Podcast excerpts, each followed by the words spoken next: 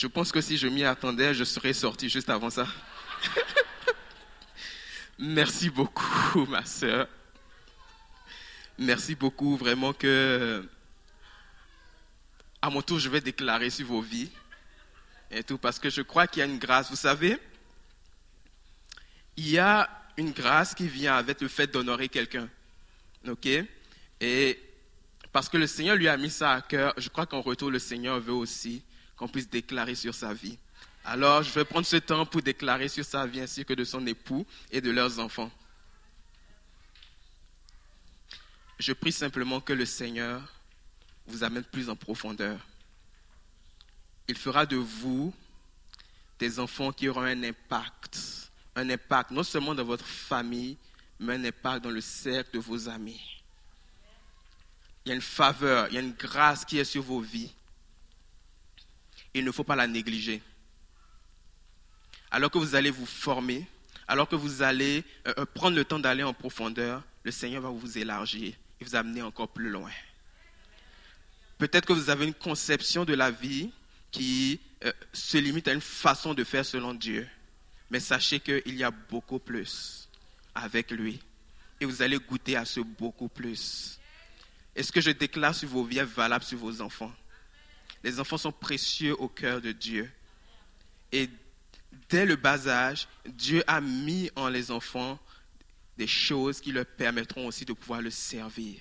Alors ne négligez pas l'appel aussi qu'il y a sur vos enfants et investissez en eux, car il va faire de grandes choses au travers de votre famille.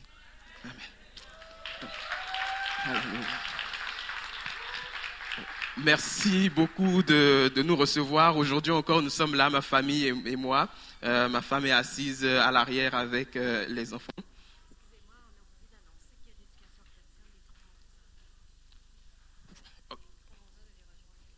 Ok, bon, ben, il y a l'éducation chrétienne, les enfants de 3 à 11 ans qui doivent aller rejoindre les moniteurs. Donc, c'est le temps. S'il y a encore des enfants de 3 à 11 ans, vous pouvez euh, rejoindre vos moniteurs dans les classes.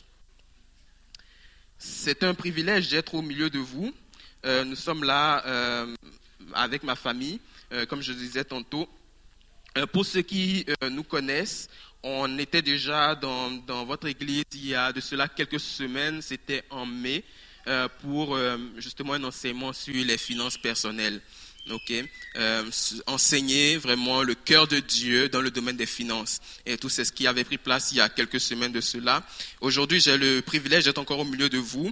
le pasteur Bruno et sa femme sont partis en, vacances. Vous les reverrez la semaine prochaine probablement. Et ils m'ont demandé de venir en fait tout simplement passer ce merveilleux moment avec vous. Merci beaucoup, ma sœur. Si vous vous attendez à ce que je prêche euh, sur les finances personnelles encore aujourd'hui, vous serez bien déçus. Mais j'ai quelque chose de mieux pour vous. Et pourquoi j'ai quelque chose de mieux pour vous? Parce que c'est simplement la parole que le Seigneur a inspirée pour aujourd'hui. Ok? Alors, euh, on va passer du temps vraiment dans la parole. Je vous inviter à noter parce qu'il y aura beaucoup de références. Ok? Le Seigneur veut nous bénir ce matin et puis euh, on va se disposer simplement pour ça. Seigneur, c'est une grâce d'être encore euh, au milieu de cette église. Et je crois que ce n'est pas un hasard. Et nous voulons prier simplement que tu prennes le contrôle. Qu'alors que tu as commencé à nous bénir, que tu continues à nous bénir, que tu continues à semer en nous je veux m'effacer, je veux me mettre de côté afin que ton Saint-Esprit ait toute la place.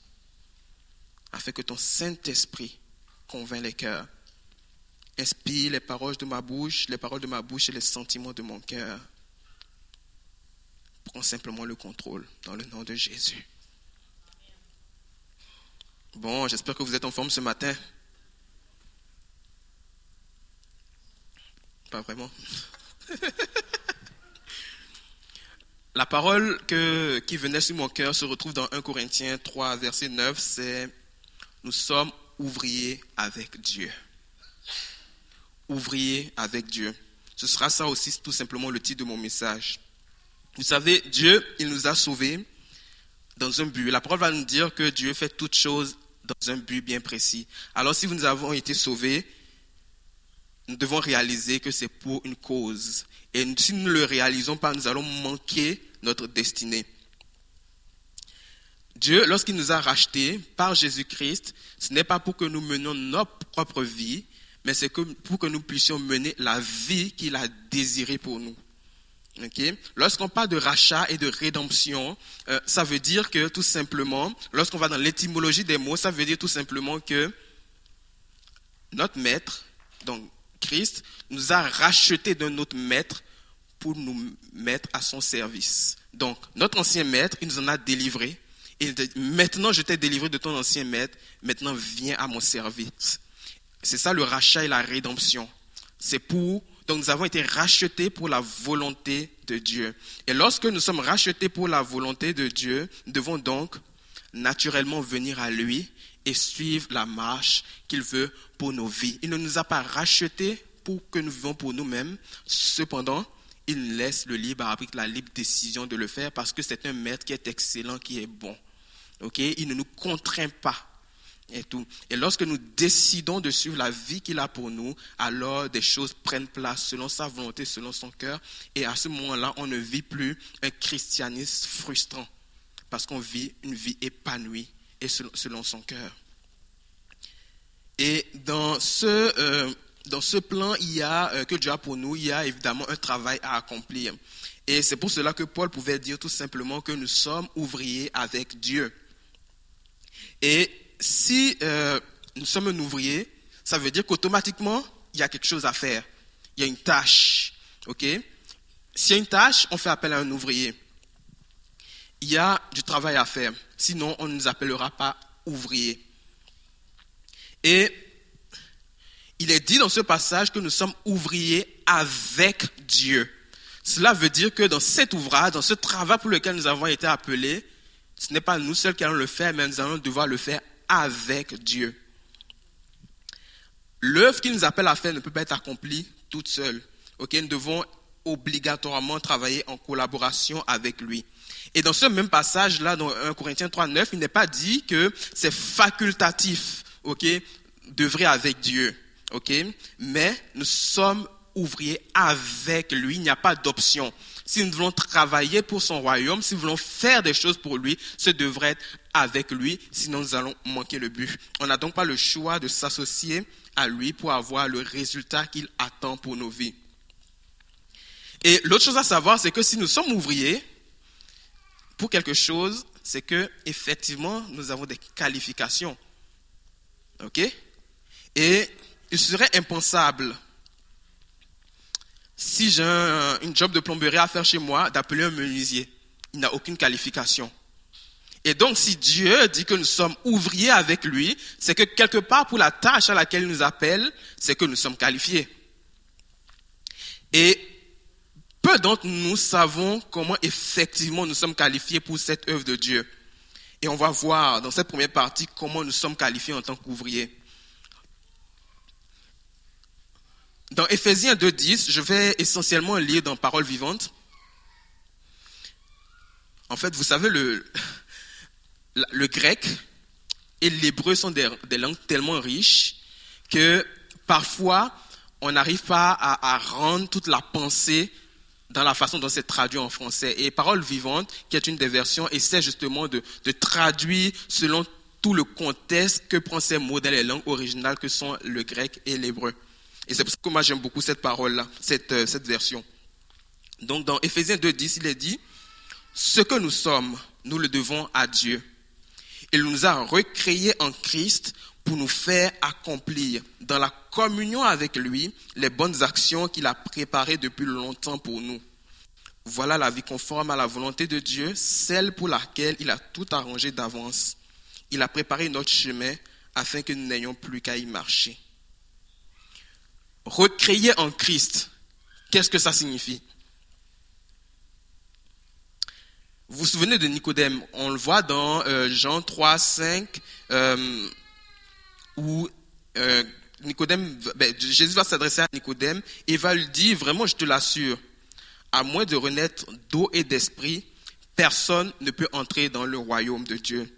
La naissance naturelle ne transmet que la vie humaine naturelle. Seule une naissance spirituelle peut transmettre la vie de l'esprit. Et ce passage, en réalité, pour le comprendre, il faut déjà savoir que Jésus fait référence à des passages qui sont dans Jérémie et dans Ézéchiel. OK? Et dans Ézéchiel, on va prendre l'un de ces passages dans Ézéchiel 36, 25, 27. Il est dit ceci. Je répandrai sur vous une eau pure, afin que vous deveniez purs. Je vous purifierai de toutes vos souillures et de toutes vos idoles. Je vous donnerai un cœur nouveau et je mettrai en vous un esprit nouveau. J'enlèverai de votre aide votre cœur dur comme la pierre et je vous donnerai un cœur de chair. Je mettrai en vous mon propre esprit et je ferai de vous des gens qui vivent selon mes lois et qui obéissent à mes commandements pour les appliquer. Dans ce passage de Ézéchiel, en fait, il y a une nouvelle alliance qui est annoncée. Et le prophète en a reçu euh, la parole de Dieu et il le, il le déclare, en fait. Et on réalise que, on, on, on comprend que dans cette nouvelle alliance-là, il y a euh, un cœur nouveau qui nous est communiqué. Et ce cœur nouveau-là nous amène automatiquement à être soumis à Dieu. Et donc, le, le, but de cette nouvelle alliance, finalement, c'est de nous rendre capables de vivre selon la volonté de Dieu, selon les ordonnances de Dieu. Et c'est par l'Esprit qui opère en nous, que nous sommes capables d'accomplir donc cette volonté de Dieu. Et vous vous souvenez de cette parole de Jésus qui va dire qu'il n'est pas venu abolir la loi, mais il est plutôt venu pour l'accomplir. Donc tout ce qui avait été euh, euh, dit dans la loi par le passé, Jésus n'est pas venu effacer tout ça. Ok, ce qu'il est venu changer Jésus là en, premier lieu, c'est la façon dont nous sommes justifiés, la façon dont nous nous approchons de Dieu. Ok, et donc avant, si vous le lisez dans l'Ancien Testament, pour s'approcher de Dieu, il fallait se rendre au temple avec toutes sortes d'animaux, des boucs, etc., qu'il fallait sacrifier sur l'autel, etc. Et lorsqu'on faisait ce sacrifice, finalement, on devient, on devenait propice à Dieu. Ok, imaginez-vous aujourd'hui, euh, on se retrouve en ce dimanche, on amène chacun des boucs, etc., des moutons pour pouvoir sacrifier ici. Ce serait bien. Hein? C'est ce que Jésus a changé, la façon de s'approcher de Dieu. Désormais, il a payé le prix à la croix afin que par son sacrifice qui est parfait, nous ayons accès à Dieu. Et donc, qu'est-ce qui va venir avec ce sacrifice à la croix? Ce qui va venir aussi avec ce sacrifice à la croix, c'est euh, la, capacité de faire des choses pour obéir à Dieu. Et c'est pour cela qu'il va dire, Jésus, qu'il n'est pas venu abolir la loi, mais l'accomplir. Parce que désormais, alors qu'il est venu, il nous rend capables de faire la volonté de Dieu par son esprit. Désormais, ce n'est plus nous qui devons le faire, mais c'est son esprit au travers de nous. Donc, la venue de Jésus donc a, ouvert euh, une nouvelle période, une nouvelle ère, en fait, qui nous rend désormais possible de plaire à Dieu. Parce que lui-même, il nous équipe. La nouvelle naissance va donc apporter de nouvelles capacités, de nouvelles facultés. Et une des choses, c'est que l'homme nouveau, donc l'homme qui est né de nouveau, va se caractériser par un cœur nouveau. Et vous savez, dans, les, dans Proverbe euh, 4, 23, il va dire que le cœur est la source de toute vie. Ok, du cœur part toutes les sources de la vie. Et donc, si du cœur part toutes les sources de la vie, il faut savoir que le, le cœur, c'est le siège de la pensée et des émotions. Et donc, si le cœur est le siège de la pensée et des émotions, les choses que nous allons vivre, les pensées que nous allons avoir, en fait, vont être, ce qui va les influencer, c'est notre vécu, c'est notre environnement, c'est toutes, toutes sortes de choses que nous rencontrons autour de nous. Et Dieu sait que avec ce cœur nouveau, avec ce cœur-là qui, qui fait ces choses, on n'est pas capable de faire sa volonté. Et c'est pour cela qu'il va dire qu'il va nous donner un cœur nouveau. Et désormais, avec ce cœur nouveau, on a donc la faculté d'aimer là où on ne pouvait pas aimer. On a donc la faculté de, de, de prendre soin de qui on ne pouvait pas prendre soin. On a la faculté de pardonner à qui on ne pouvait pas pardonner. On a la faculté de mener une vie d'intégrité là où avant il nous était impossible de le faire. Tout simplement parce que nous avons reçu un cœur nouveau. Donc cette nouvelle naissance va changer tout le système de pensée qui est en nous.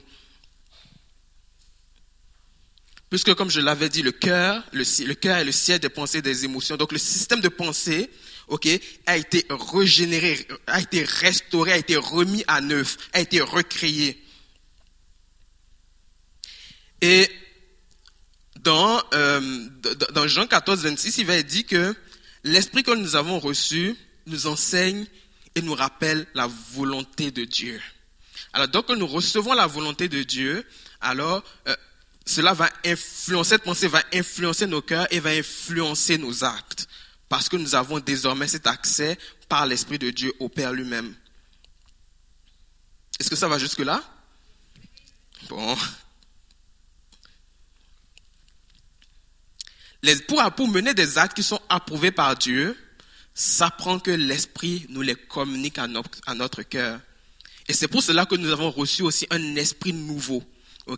Et l'esprit nouveau, c'est notre esprit, il est en lien, il est en intimité avec l'esprit du Père. Et parce qu'il est en intimité avec l'esprit du Père, il est capable d'influencer nos pensées, d'influencer nos émotions, afin que nous prenions des décisions qui sont éclairées selon la volonté de Dieu.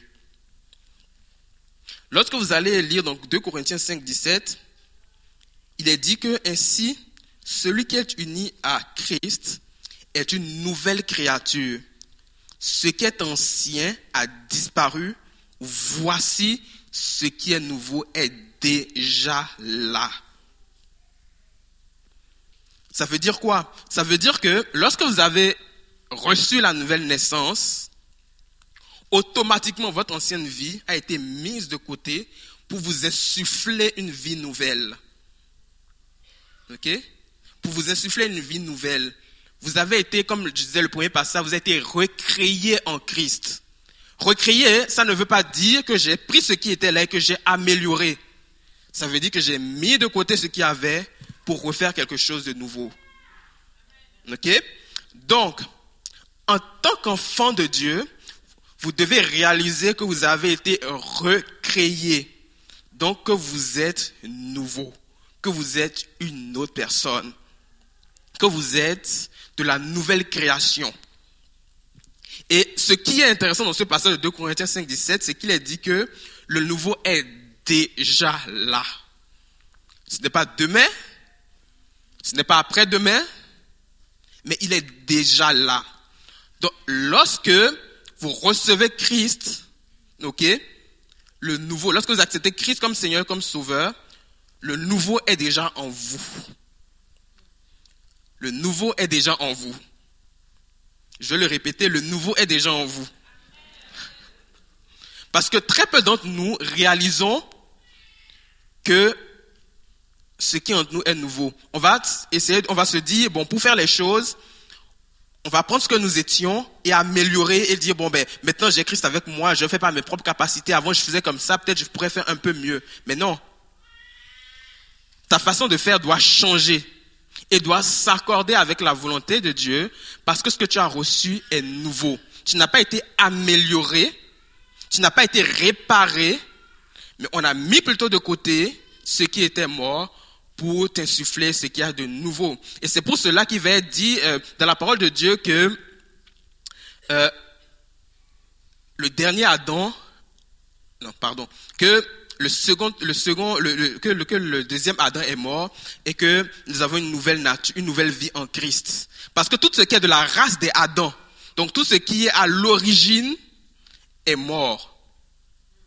Tout ce qui est à l'origine est mort avec la venue de Christ et maintenant nous rentrons dans cette nouvelle aventure recréée, renouvelée, neuf.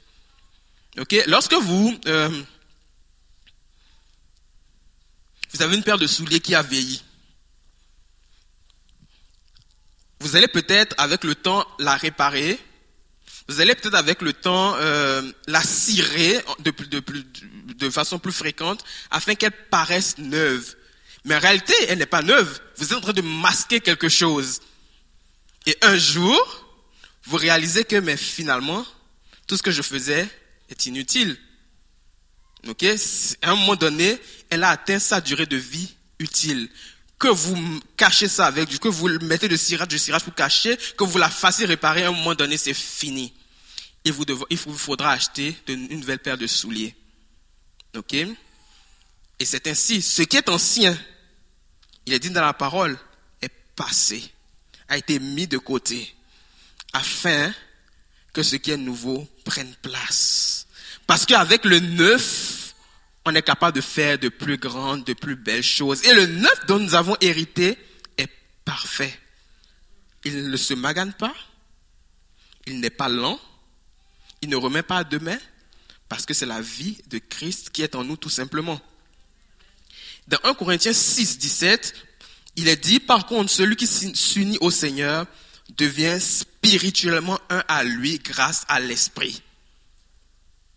Qui devient un avec lui. Spirituellement un avec lui grâce à l'Esprit. Spirituellement un. Donc ça veut dire quoi? Que l'Esprit de Jésus, le mien, c'est la même chose. Spirituellement un, c'est ça. On ne peut pas discerner, on peut pas discerner René Arthur, on ne peut pas discerner Anne, on discerne simplement Jésus. Parce que nous sommes unis à lui et donc nous sommes spirituellement un. Grâce à son esprit. Et je crois que le passage que la plupart d'entre nous connaissent, mais, ne réalisent pas la portée de ce passage, vient résumer admirablement tout ça. Galates 2.20. Ce n'est plus moi qui vis, mais c'est Christ qui vit en moi. Ce n'est plus moi qui vive, mais c'est Christ qui vit en moi. Et lorsqu'on lit dans la parole vivante, il est dit, et si je continue à vivre, ce n'est plus mon ancien moi qui continue à vivre, c'est le Christ vivant qui agit et reproduit sa vie en moi. C'est le Christ qui agit et reproduit sa vie en moi. C'est le Christ qui agit et reproduit sa vie en moi. C'est le Christ qui agit et reproduit sa vie en moi.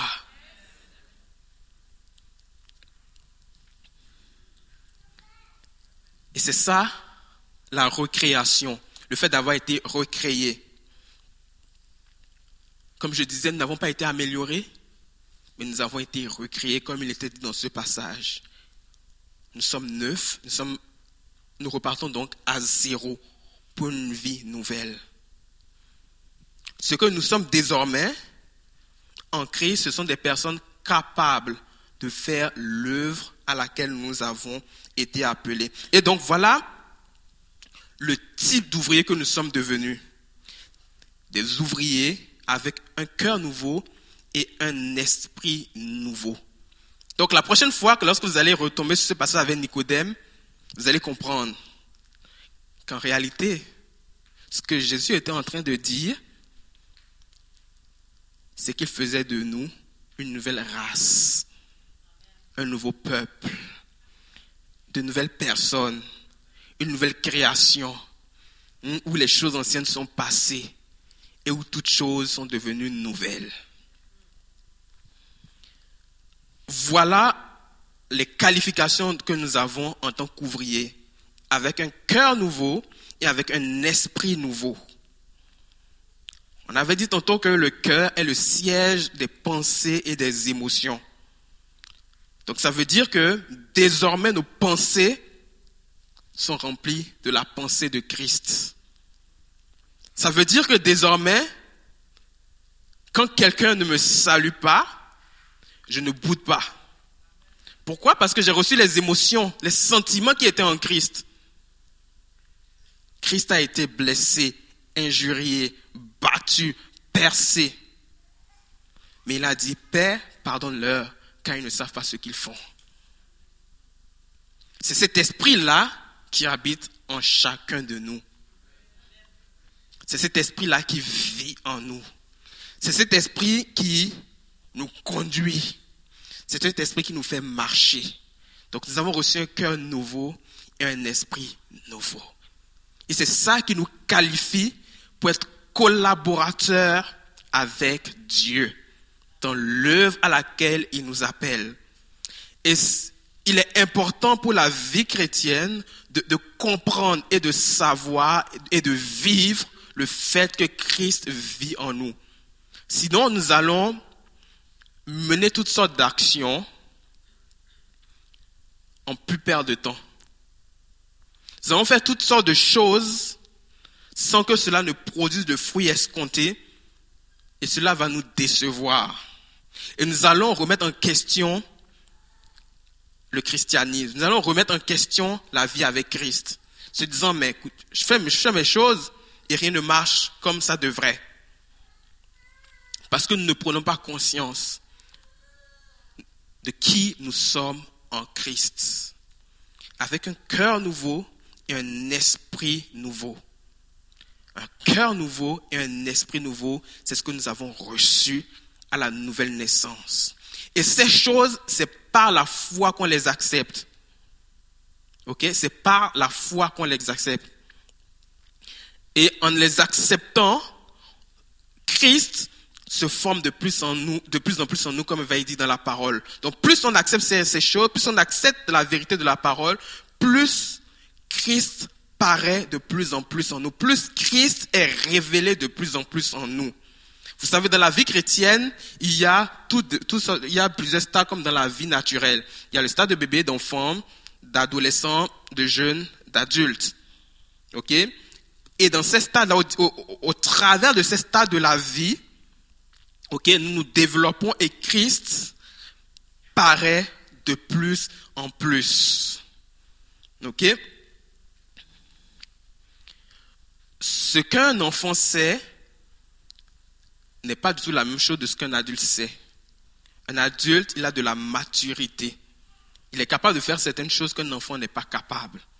Ok, donc dans notre marche chrétienne, oui, au début, on ne comprend peut-être pas toutes ces choses, c'est normal, parce que peut-être que nous sommes des enfants. Mais avec le temps, si nous acceptons ces choses, si nous cherchons à les faire développer, nous allons grandir, nous allons croître et devenir des adultes, des personnes matures dans la foi. Donc nous sommes des ouvriers animés d'un cœur et d'un esprit nouveau. Maintenant, on a compris que nous sommes qualifiés aux yeux de Dieu parce que lui-même nous a qualifiés. Mais la grande question est comment accomplir l'œuvre de Dieu?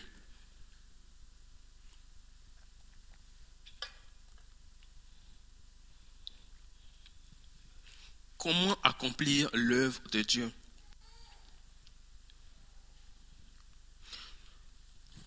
Le passage que je vous avais lu dans Ephésiens 2.10, je vous le relis. Ce que nous sommes, nous le devons à Dieu. Il nous a recréés en Christ pour nous faire accomplir dans la communion avec lui les bonnes actions qu'il a préparées depuis longtemps pour nous. Le passage répond à la question comment accomplir les œuvres de Dieu? C'est dans la communion avec lui. C'est dans l'intimité avec lui. Et vous savez, Christ vivant en nous par son esprit, donc c'est dans l'intimité avec le Saint-Esprit. Ceux qui étaient à la conférence euh, sur les finances, ils doivent peut-être bien sourire parce que j'abordais assez souvent l'intimité avec le Saint-Esprit, que c'était la clé de tout.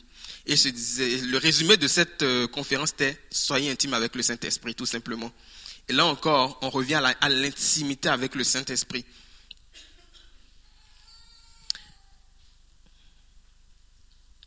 L'intimité avec le Saint-Esprit, il faut comprendre que, pour imager, certains vont l'appeler le gouverneur général. Ok? D'autres vont l'appeler le commandant en chef. D'autres vont l'appeler le maître d'œuvre. Toutes ces images, pourquoi? C'est pour montrer que c'est le Saint-Esprit qui conduit, qui décide et qui fait. Ok? Et s'il ne le fait pas, on perd du temps. Et c'est pour cela qu'il faut chérir l'intimité avec le Saint-Esprit. C'est pour cela qu'il faut passer le temps avec le Saint-Esprit et traiter et honorer le Saint-Esprit avec respect. Je vais prendre l'exemple de tantôt. Notre sœur Véronique, c'est Véronique, hein, c'est bien ça. Elle a elle a rendu honneur, ok? Elle m'a rendu un honneur. Automatiquement, l'Esprit de Dieu m'a demandé de lui rendre honneur aussi, elle et sa famille. Donc, plus nous allons honorer le Saint-Esprit, plus il va recevoir la commande du Père de nous honorer. Ok? Plus nous allons honorer le Saint-Esprit, plus nous allons chérir le Saint-Esprit, plus le Père va dire au Saint-Esprit, fais des choses en sa faveur. Et c'est en cela que si nous recherchons premièrement le royaume des cieux et toute sa justice, toutes les choses après lesquelles nous courons nous seront données par-dessus. Et donc, il faut apprendre à marcher avec le Saint-Esprit. Le Saint-Esprit n'est pas une puissance. Il est peut-être puissant, mais ce n'est pas une puissance. Le Saint-Esprit n'est pas une force. Il est peut-être fort, mais ce n'est pas une force. Ok? Le Saint-Esprit n'est pas quelque chose. Ce n'est pas une sagesse, même s'il est sage. Le Saint-Esprit est une personne. Et c'est pour ça qu'il va dit, n'attristez pas le Saint-Esprit. Parce que si on attriste le Saint-Esprit, il n'aura pas envie de, il n'aura pas envie de nous donner des choses, de faire des choses avec vous, avec nous. Encore une fois, je reprends l'exemple avec ma sœur Véronique. Prenons l'exemple où elle avait dit des choses mauvaises sur moi. Pensez-vous que j'aurais envie de prêcher ce matin? Non. Non, pas du tout. J'aurais pris mes affaires, je serais sorti tout simplement. C'est vrai, c'est la même chose avec le Saint-Esprit. Si nous déshonorons le Saint-Esprit, il n'a aucune envie de nous bénir. Il n'a aucune envie de vouloir faire les choses avec nous. Pour honorer le Saint-Esprit, ça prend de lui obéir. Quand le Saint-Esprit va dire, mon fils, ma fille, va à gauche, je vais à gauche. Je ne discute pas, je ne remets pas en question, je ne, je, lui fais simplement confiance. Parce que le Saint-Esprit, il est parfait. Et tout ce qu'il dit est parfait. Le, Saint-Esprit, il n'est pas comme nous qui sommes euh, altérés euh, dans nos façons de faire par notre comportement, par nos, environnements, par notre vision des choses. Non, le Saint-Esprit est parfait. C'est l'Esprit de Dieu. Ok? Il est parfait. Et donc si le Saint-Esprit te dit, va là, fais ci, c'est pour ton intérêt. C'est pour ton intérêt, ce n'est pas pour l'intérêt de Dieu. Dieu, lui, il est peinard, si je peux dire, dans le ciel sur son trône. Il reçoit toute la, louange que, euh, que les anges, tout ça lui donne dans le ciel. Toutes les armées se rendent, rendent hommage à Dieu en tout temps. Ok? Mais il a quand même plu à Dieu de nous réconcilier avec, avec lui. Parce qu'il nous aime. Hmm? Parce qu'il nous aime et parce qu'il veut nous redonner le lustre d'antan que nous avons perdu avec la chute d'Adam. Et nous devons réaliser ça. Et c'est pour cela qu'il faut chérir l'intimité avec le Saint-Esprit. Dans 1 Corinthiens 10, dans 1 Corinthiens 2, pardon, verset 10 à 12, il va et dit que, or Dieu nous a révélé cette sagesse par son esprit. L'esprit, en effet, scrute tout, même les pensées profondes de Dieu qui peut savoir ce qui se passe dans un homme, ce qui pense en son fort intérieur. Personne, si ce n'est l'esprit de cet homme. De même, nul ne peut connaître ce qui est en Dieu, ses pensées, ses desseins, si ce n'est l'esprit de Dieu. Or, nous avons reçu non l'esprit du monde, mais l'esprit même qui vient de Dieu, afin de pouvoir comprendre ce que Dieu par amour a fait pour nous et de pouvoir apprécier les dons qu'il nous a offerts dans sa grâce. Ok, donc, lorsque nous réfléchissons à quelque chose, personne, si je réfléchis à quelque, chose, ma soeur Marion ne peut pas savoir ce à quoi je réfléchis, parce qu'elle n'est pas en moi. Ok? De la même façon, je ne peux pas savoir ce qui est dans l'esprit de Dieu, c'est quoi les pensées de Dieu, si je ne suis pas relié à lui. Et donc, l'esprit de Dieu, qui le, l'Esprit de Dieu est en nous. Et l'Esprit de Dieu étant en nous, donc, et comme nous sommes un avec lui, automatiquement, ce qu'il pense, nous le pensons. Ce qu'il pense, nous le pensons. Sa volonté, elle nous est communiquée. Parce que notre esprit est un avec Dieu.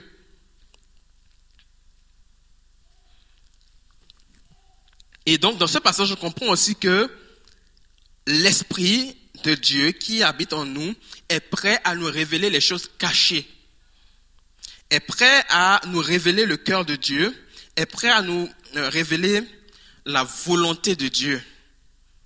Donc si nous chérissons le Saint-Esprit, si nous chérissons cette intimité, automatiquement le Saint-Esprit va nous communiquer ce qui est dans le cœur de Dieu. Parce que Dieu, il veut nous parler, il veut se révéler. Il veut nous communiquer des choses. Or, lorsque Dieu pense, comment ferais-je pour savoir ce qu'il pense si mon esprit n'est pas l'esprit de Dieu? Et pourtant, il est dit que nous sommes un spirituellement avec Dieu. Et c'est pour cela que la pensée de Dieu, nous la saisissons, nous la comprenons lorsque nous chérissons l'intimité avec le Saint-Esprit. Ces choses, elles ne sont pas destinées à des hommes naturels, mais des hommes spirituels. Ok? Connaître le cœur et la pensée de Dieu, ça débute d'abord par la nouvelle naissance. Et ensuite, nous allons grandir, croître et nous allons de plus en plus connaître la pensée de Dieu. Vous savez, il y a des choses que nous ne révélons pas à n'importe qui. OK? Il y a des choses, je vais discuter avec certaines personnes, mais il y a, il y a quelque chose que je ne leur communiquerai pas parce qu'on n'a pas d'intimité. Oui, je, les connais peut-être, mais il y a une dimension que je ne peux pas avoir avec, avec cette personne. Et cette dimension-là, avec cette personne, pour pouvoir la voir, il va falloir qu'il y ait une intimité entre nous, pour que je lui communique ces choses. Et c'est pour cela que, par exemple, dans un couple, il y a des choses dont on discute qu'il est impossible de discuter avec, avec quelqu'un d'autre, quand bien même je suis ami avec la personne. Souvenez-vous que l'Église est l'épouse de Christ. Et si l'Église est l'épouse de Christ, c'est qu'il veut nous élever à un, rang d'intimité où certaines choses vont nous être communiquées. Les choses qu'on communiquerait à nos conjoints, qui ne sont pas accessibles à n'importe qui, Dieu veut dans ce type de relation avec nous. ok, pour nous communiquer les choses cachées, pour nous communiquer ce qui euh, est important pour nos vies. Ça me fait penser à Abraham. Vous vous souvenez que Dieu, euh, alors qu'il a détruit Sodome et Gomorre, Dieu va dire à Abraham, et Dieu va dire, cacherai-je ce que je vais faire à Abraham? Pourtant, est-ce que, Abraham vivait à, Sodome et Gomorre?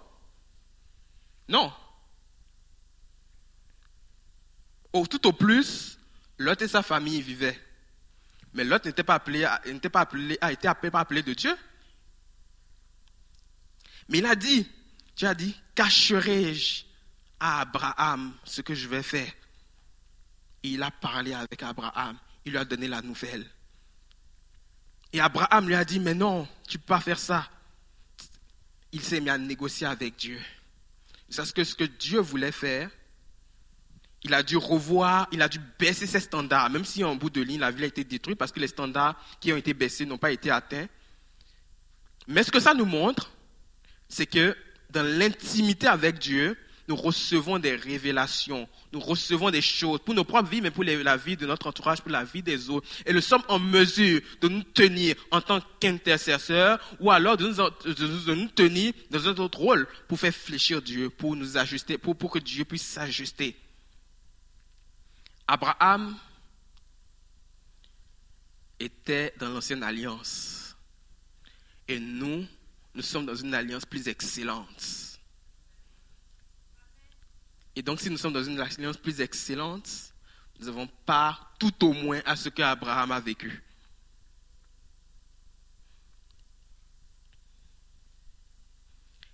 Et pour rechercher, pour rechercher euh, cette intimité avec le Saint-Esprit, vous connaissez le secret.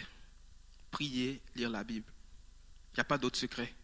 Malheureusement, ou heureusement, ça dépend de ce que chacun veut, accepter, il n'y a pas d'autre secret. Lire la Bible et prier, c'est le seul secret.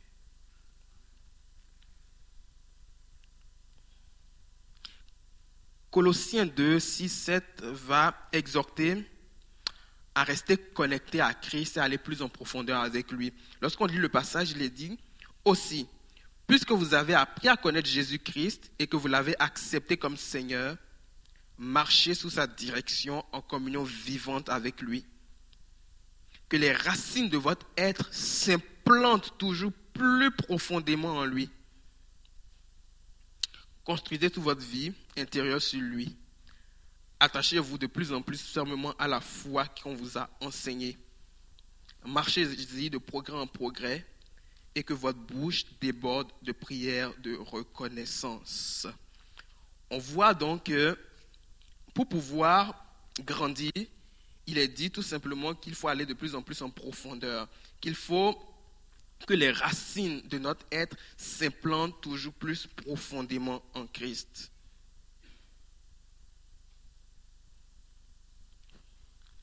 Je vais vous lire le psaume 1. Heureux l'homme qui ne suit pas le conseil des méchants, qui ne s'arrête pas sur la voie des pécheurs et ne s'assied pas en compagnie des moqueurs, mais qui trouve son plaisir dans la loi de l'Éternel et la médite jour et nuit. Il ressemble à un arbre planté près d'un cours d'eau. Il donne son fruit en sa saison et son feuillage ne se flétrit pas. Tout ce qu'il fait lui réussit. Il est parlé dans ce psaume de cette personne qui passe le temps à méditer la parole de Dieu. De cette personne qui passe le temps à dévorer la parole de Dieu. Et on dit qu'il ressemble à un arbre planté près d'un cours d'eau et qu'il donne son fruit en sa saison et son feuillage ne se flétrit pas. Et ici, dans Colossiens 2, 6, 7, on parlait euh, euh, des racines de notre être qui s'implantent toujours plus profondément en lui, comme un arbre. ok? Et pour que les racines, les racines de notre être s'implantent en lui de plus en plus profondément, il faut, comme le psalmiste le disait, passer du temps dans la parole de Dieu. Attachez-vous de plus en plus fermement à la foi qui vous a été enseignée. Attachez-vous. Attachez-vous. La Bible va nous enseigner que Christ est la tête de l'Église et que l'Église est le corps de Christ. Sur le plan naturel, lorsqu'on parle de la tête et du corps, savez-vous que pour, que pour pouvoir entreprendre quelque chose avec notre corps, il faut que la tête donne le signal. Autrement dit, si je déplace mon pied droit, c'est parce que le cerveau a parlé à ma jambe pour qu'elle se déplace. Sinon, autrement, ça ne marcherait pas. Si je prends mon stylo pour écrire, c'est parce que le cerveau a envoyé une commande au bras pour lui dire saisis le stylo et écris. Sinon, ça ne marcherait pas. Oui, ça se fait de façon très très rapide, voire instantanée, mais en réalité, c'est le cerveau qui a envoyé la commande. Si vous lisez les revues scientifiques, vous allez voir ça, ça explique ça parfaitement. Moi, je ne suis pas un scientifique, donc je, je ne me hasarderai pas à expliquer pourquoi. Mais c'est le cerveau qui donne des commandes au corps pour que le corps puisse le faire. Donc le corps est entièrement soumis, les membres de nos corps sont entièrement soumis à, notre tête, à notre cerveau. Et donc, en tant que corps, lorsqu'il va être dit que nous sommes le corps, nous devons être soumis entièrement à la tête qui est Christ. Et si nous sommes soumis à la tête qui est Christ, automatiquement nous sommes capables de poser des actes qui sont en accord avec la volonté du Père. Parce que la tête étant Christ, tout ce qu'il va nous communiquer, c'est la volonté du Père. Lorsqu'il va dire aller à gauche, c'est parce que le Père a dit d'aller à gauche. Lorsqu'il va dire aller à droite, c'est parce que le Père l'a dit ainsi. Et donc, nous devons apprendre à nous soumettre à Christ pour nous déployer entièrement. Car, comme le dit Éphésiens 2, 21, c'est en lui que toute la construction s'élève harmonieusement. C'est en lui que toute la construction s'élève harmonieusement. C'est en lui que toute la construction s'élève harmonieusement. Donc, a un dysfonctionnement, c'est parce qu'on n'a pas été, on ne s'est pas soumis à Christ. Et donc, ce que nous construisons n'est pas harmonieux.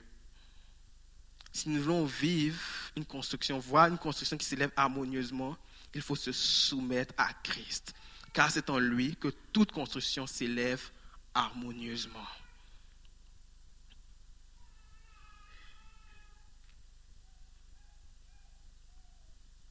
Et dans Éphésiens 2.10, euh, à la fin de, de, ce verset, il va dire qu'il a préparé notre chemin afin que nous n'ayons plus, plus qu'à y marcher. Autrement dit, il a déjà tout fait. Nous, notre part, c'est d'emprunter le chemin, c'est de suivre et de faire ce qui doit être fait selon ce qu'il nous demande. Nous n'avons pas, n'avons pas cherché le chemin, nous n'avons pas créé de chemin parce qu'il a déjà tout fait. Il a déjà tout préparé.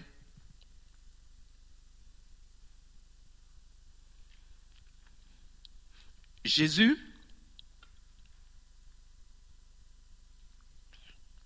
est le modèle par excellence pour nos vies. Et Jésus lui-même, il disait que ce qu'il faisait, c'est parce qu'il en avait reçu instruction du Père. Que ce qu'il pensait, ce qu'il disait, ce qu'il accomplissait, c'est parce qu'il avait reçu instruction du Père. On le trouve dans Jean 5, 19, où il est dit, oui, je vous le dis, c'est la vérité. Le Fils ne peut décider lui-même ce qu'il doit faire. Il voit ce que le Père fait et il fait seulement cela. Ce que le Père fait, le Fils le fait aussi. Si Christ suivait les directives du Père, à plus forte raison nous. Christ était 100% homme, 100% Dieu lorsqu'il est venu sur cette terre. Et donc, il avait la faculté de laisser libre à, à sa volonté, puisqu'il était 100% Dieu mais il choisissait de rester connecté au Père. Et c'est les instructions du Père qu'il mettait en pratique. S'il n'avait rien reçu, il ne le faisait pas. Et lorsqu'il recevait, il mettait en pratique. Et c'est ce à quoi Dieu s'attend de nous aussi. Que nous mettons en pratique seulement ce qu'il souhaite. Nous ne sommes pas là pour régler, en tant que chrétiens, nous ne sommes pas là pour régler tous les problèmes de l'humanité, mais nous sommes là pour faire ce que Dieu nous demande de faire autant où il nous le demande. Parfois, plusieurs vont se dire, pourquoi en tant que chrétien,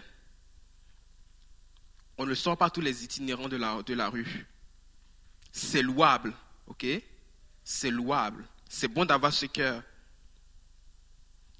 Mais ce n'est peut-être pas la volonté de Dieu pour nos vies. Peut-être qu'il a réservé ça à d'autres personnes de le faire.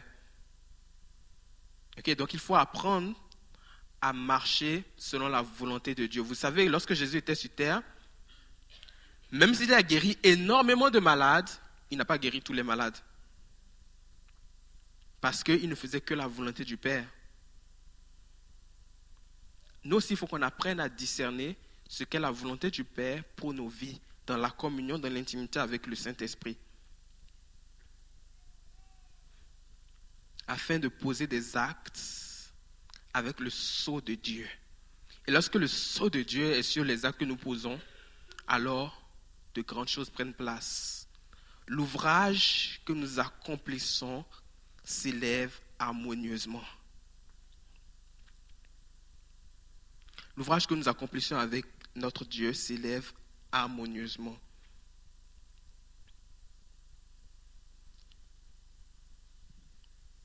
Lorsqu'on parle d'ouvrage où nous sommes ouvriers avec Dieu, ouvrier avec Dieu, ça ne veut pas forcément dire pasteur, ça ne veut pas forcément dire apôtre, prophète, évangéliste ou docteur. Ça veut simplement dire je me mets à disposition de Dieu pour faire ce qu'il me demande, où il me demande. Sinon, euh, vous imaginez que l'Église, à travers le monde entier, il n'y a que des pasteurs, que des docteurs, que des évangélistes, que des prophètes. Ça n'a pas de sens. Et pourtant, nous sommes tous appelés à servir Dieu selon sa volonté.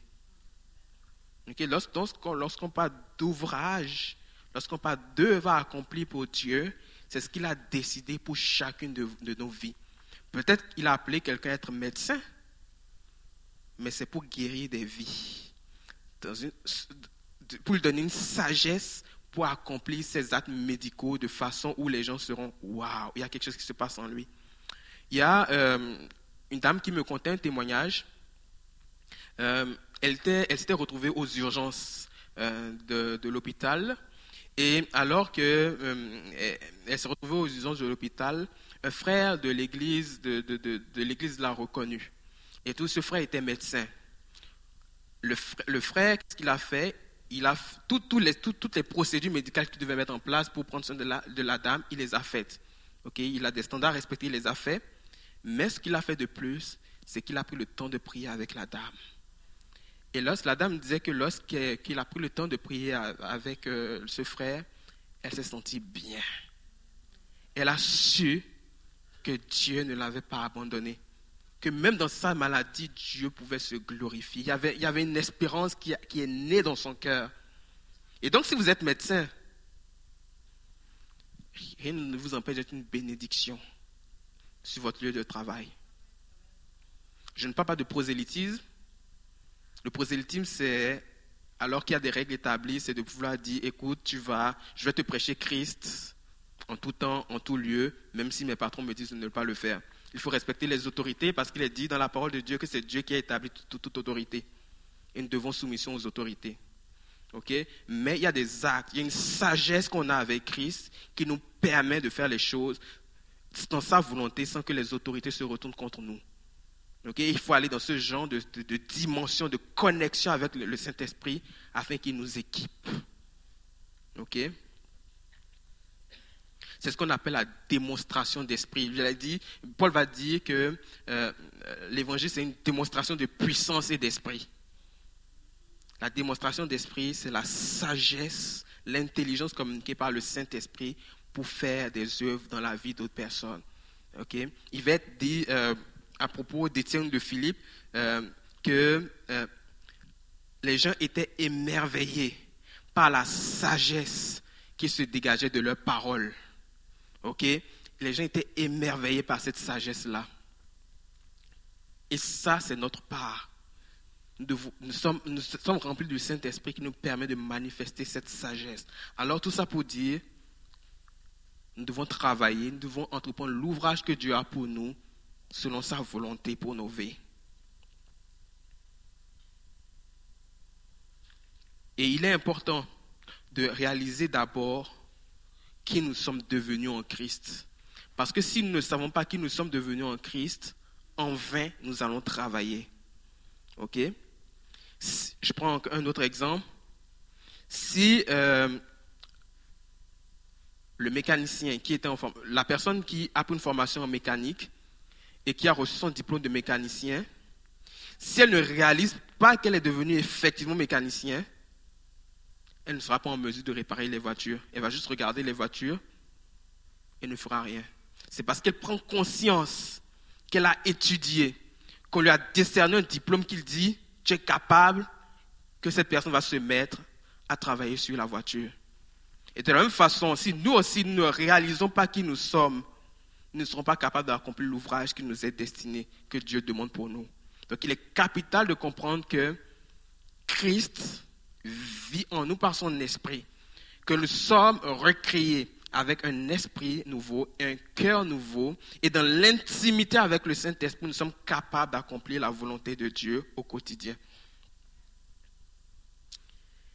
Et lorsqu'on prend conscience de ces choses, on devient des ouvriers qui sont conscients de leur potentiel, qui dépendent de Dieu et qui accomplissent son œuvre et qui voient les résultats qui parlent des résultats probants. Dans Marc 16, 20, il va dire Le Seigneur travaillait avec eux et confirmait la vérité de leur prédication en l'accompagnant de miracles. Ce qui m'intéresse dans ce passage, c'est que le Seigneur travaillait avec eux. Et parce que le Seigneur travaillait avec eux, il y avait les miracles qui prenaient place. Donc, si nous voulons voir des miracles dans nos vies, ça va prendre de travailler avec Dieu pour pouvoir y arriver. Les miracles, ce n'est pas pour une autre époque, c'est pour encore aujourd'hui. Il y a plusieurs personnes qui attendent le miracle qui viendra de chacun de nous ici. Dans Acte 15, 4 encore, il est dit, à leur arrivée à Jérusalem, ils furent aimablement accueillis par l'Église. Euh, on parle de Paul et puis de Barnabas ils, donc ils ont été accueillis par l'Église, par les apôtres et les responsables. Ils leur rapportaient ce que Dieu avait fait avec eux. Ce que Dieu... si, je, vais quelque part, je raconte quelque chose, c'est parce que c'était grand, parce que c'était beau, parce que je ne m'y attendais pas. Sinon, je me tais tout simplement. Mais ils racontaient. OK? Ils rapportaient ce que Dieu avait fait avec eux. Dieu a fait avec eux. Parce qu'ils ont collaboré avec Dieu, Dieu a fait avec eux. Ok, Ils ont été capables de pouvoir dire. Dans Marc 16, 17, 18 encore, il est dit, voici les signes miraculeux qui accompagneront ceux qui auront cru. En mon nom, ils chercheront des démons, parleront des langues nouvelles, saisiront des serpents venimeux, ou s'il leur arrive de boire un poison mortel, cela ne leur causera aucun mal. Ils imposeront les mains des malades, et ceux-ci seront guéris. Et ceux-ci seront guéris. Donc à ceux qui auront cru, des signes les accompagneront. On est pratiquement à la fin. À ceux qui auront cru, des signes les accompagneront. À ceux qui auront cru, des signes les accompagneront. Donc si nous croyons ce que la parole dit de ce que nous sommes, si mettons foi à la parole qui dit que nous avons été recréés, que nous sommes animés d'un cœur et d'un esprit nouveau, alors nous serons en mesure d'accomplir des choses qui produiront des signes, qui produiront le merveilleux, qui produiront des prodiges, qui produiront de l'extraordinaire. Et l'extraordinaire, ce n'est pas forcément de la puissance, mais ça peut être de la sagesse, ça peut être de l'intelligence. Il m'est arrivé euh, sur mon lieu de, travail et tout de me dire, bon, je suis en face d'un problème épineux, qu'est-ce que je fais? Je m'adresse au Saint-Esprit. Et la sagesse que le Saint-Esprit m'a communiqué à ce moment-là a produit des résultats auxquels je ne m'y attendais pas. OK? Donc le Saint-Esprit, il veut nous équiper pour toutes sortes de choses. OK? Le Saint-Esprit, il est dit que le Saint-Esprit, euh, dans Jean 14, 15, que dans, l'un des deux chapitres, que le Saint-Esprit, il vient pour nous enseigner toutes choses. Toutes choses. Ce n'est pas pour nous enseigner des choses spirituelles, ce n'est pas pour nous enseigner des choses en lien avec la connaissance de Dieu, toutes choses. Donc, si c'est toutes choses, ça veut dire que ça s'applique à tous les domaines possibles et inimaginables de nos vies.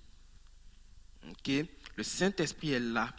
Le Saint-Esprit, euh, en grec, le, le, mot traduit du grec, c'est parakletos.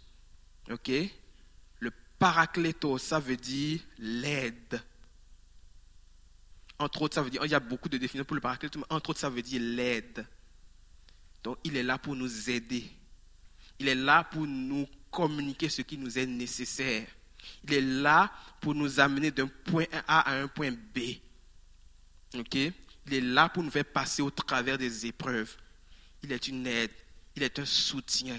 Il est là pour nous. Et c'est seulement dans l'intimité avec le Saint-Esprit, en honorant le Saint-Esprit, que le Saint-Esprit en retour glorifie le Père dans nos vies en honorant le Saint-Esprit qu'en retour le Père, que le Saint-Esprit glorifie le Père dans nos vies. Apprenons à chérir cela. Amen. On va juste prendre un temps pour prier.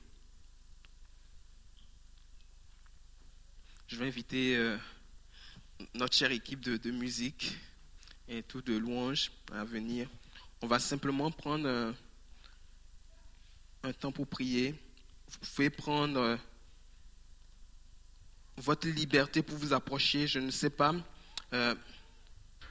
quelle portion du message vous concerne. Mais je sais une chose, alors que vous approcherez de Dieu, il répondra en votre faveur si vous choisissez de lui obéir et de l'honorer.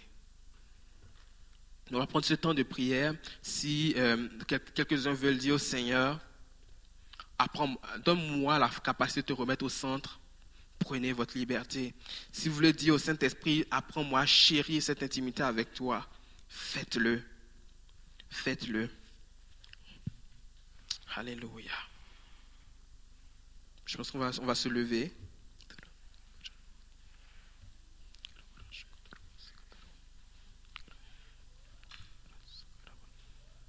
Pendant que les, musiciens vont nous conduire dans un chant, prenez votre liberté, criez à Dieu simplement.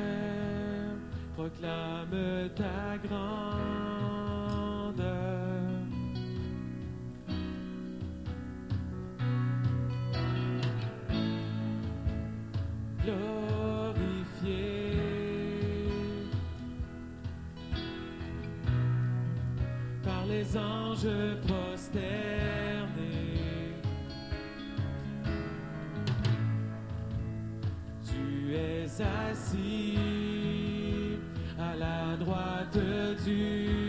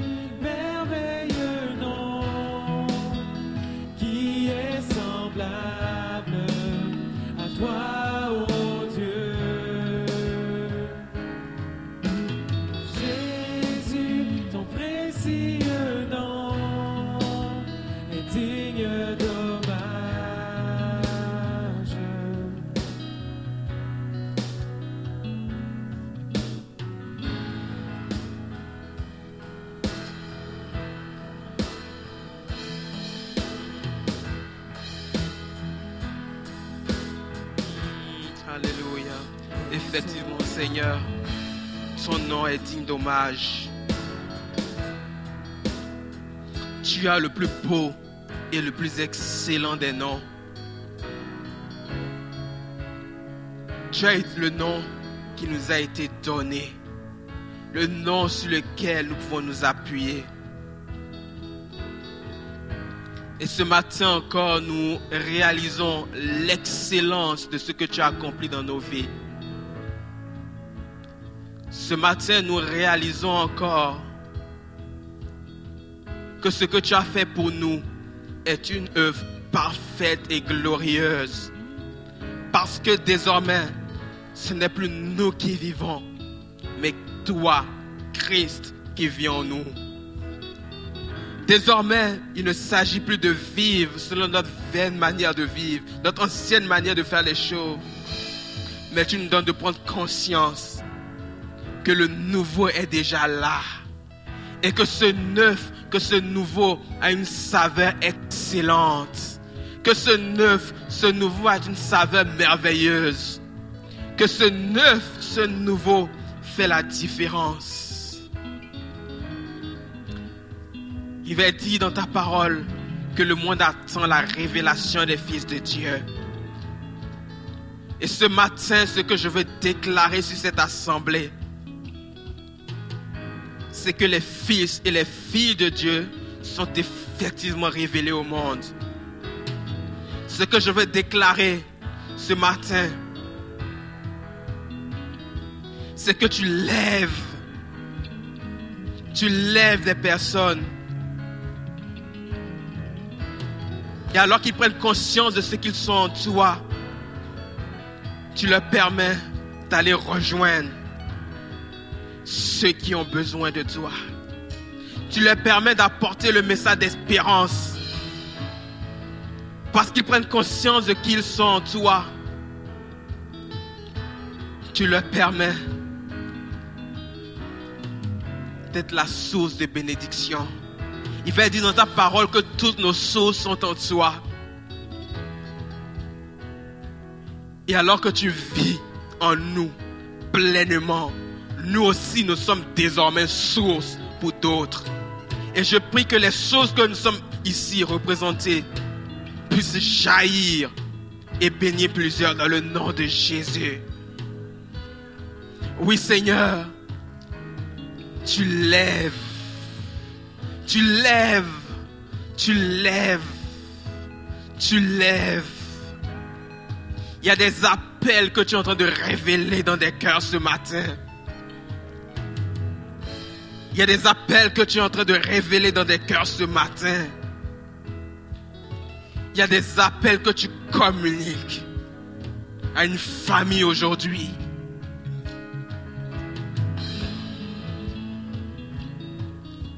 Et alors que cette famille se tient devant toi et répond à ton appel, tu l'équipes pour de plus grandes choses. Seigneur, tu es excellent et tout ce que tu fais est excellent. Nos vies sont excellentes désormais, non pas par notre volonté, mais parce que simplement tu ne produis que l'excellent. Ce que tu fais en nous est excellent. Ce que tu fais en nous est parfait et on ne peut rien y ajouter. Ta bénédiction n'est suivie d'aucun chagrin.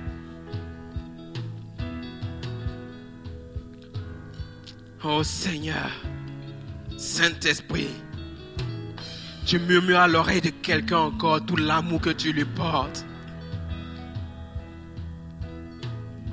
Tu veux dire à une personne en particulier combien tu l'aimes. Combien tu l'aimes. Combien tu l'aimes. Tu veux rappeler à cette personne combien tu l'aimes. Combien tu l'aimes. Hmm. Tu veux faire de grandes choses. Merci parce que ce message fait prendre conscience de notre nouvelle nature en toi et nous amène à accomplir de plus grandes choses en ton nom. Ce matin,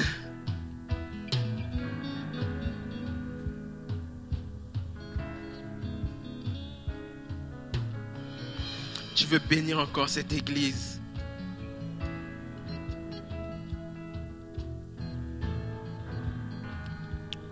Le nom de cette église même est un nom prophétique. Savez-vous que nation, lorsqu'on parle du carrefour des nations, je ne sais pas d'où, c'était quoi l'origine, pourquoi ce nom a été donné à l'église. Mais lorsqu'on parle de nation, ça vient du mot grec ethnos. Et ethnos, lorsque c'était utilisé dans la Bible, c'était pour désigner des personnes qui ne connaissaient pas Christ. Donc on parlait des gens qui ne connaissaient pas Christ comme des ethnos. Et c'est ce qui a été traduit par nation. Et aujourd'hui, si je veux utiliser euh, euh, ce que le- le- la signification de, qui est donnée par le Te- Nouveau Testament, je dirais qu'on appellerait cette église le carrefour des âmes perdues et restaurées en Dieu. Et cette église va accueillir en son sein des personnes qui ne connaissaient pas le Seigneur, mais qui seront restaurées.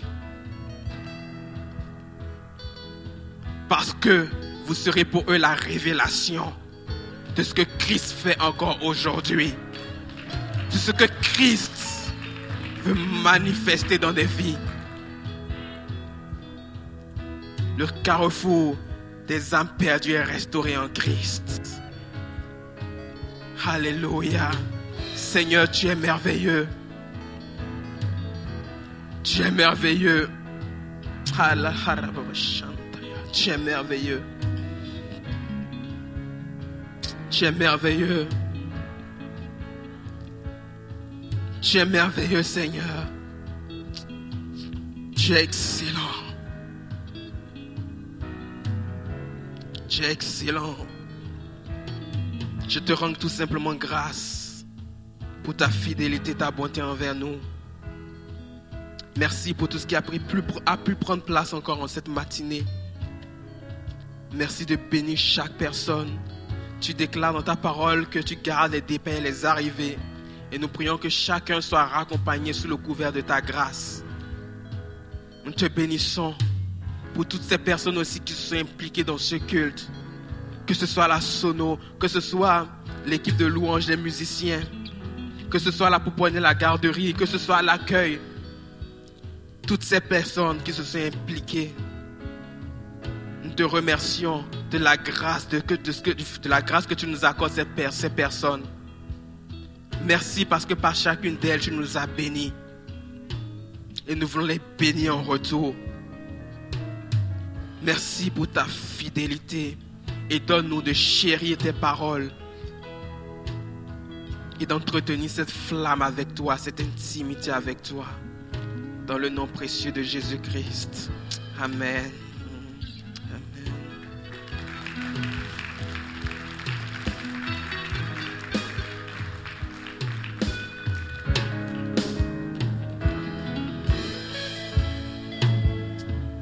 Sommes à la fin de ce culte. Merci encore d'avoir été au milieu des nôtres. Soyez bénis et bon retour.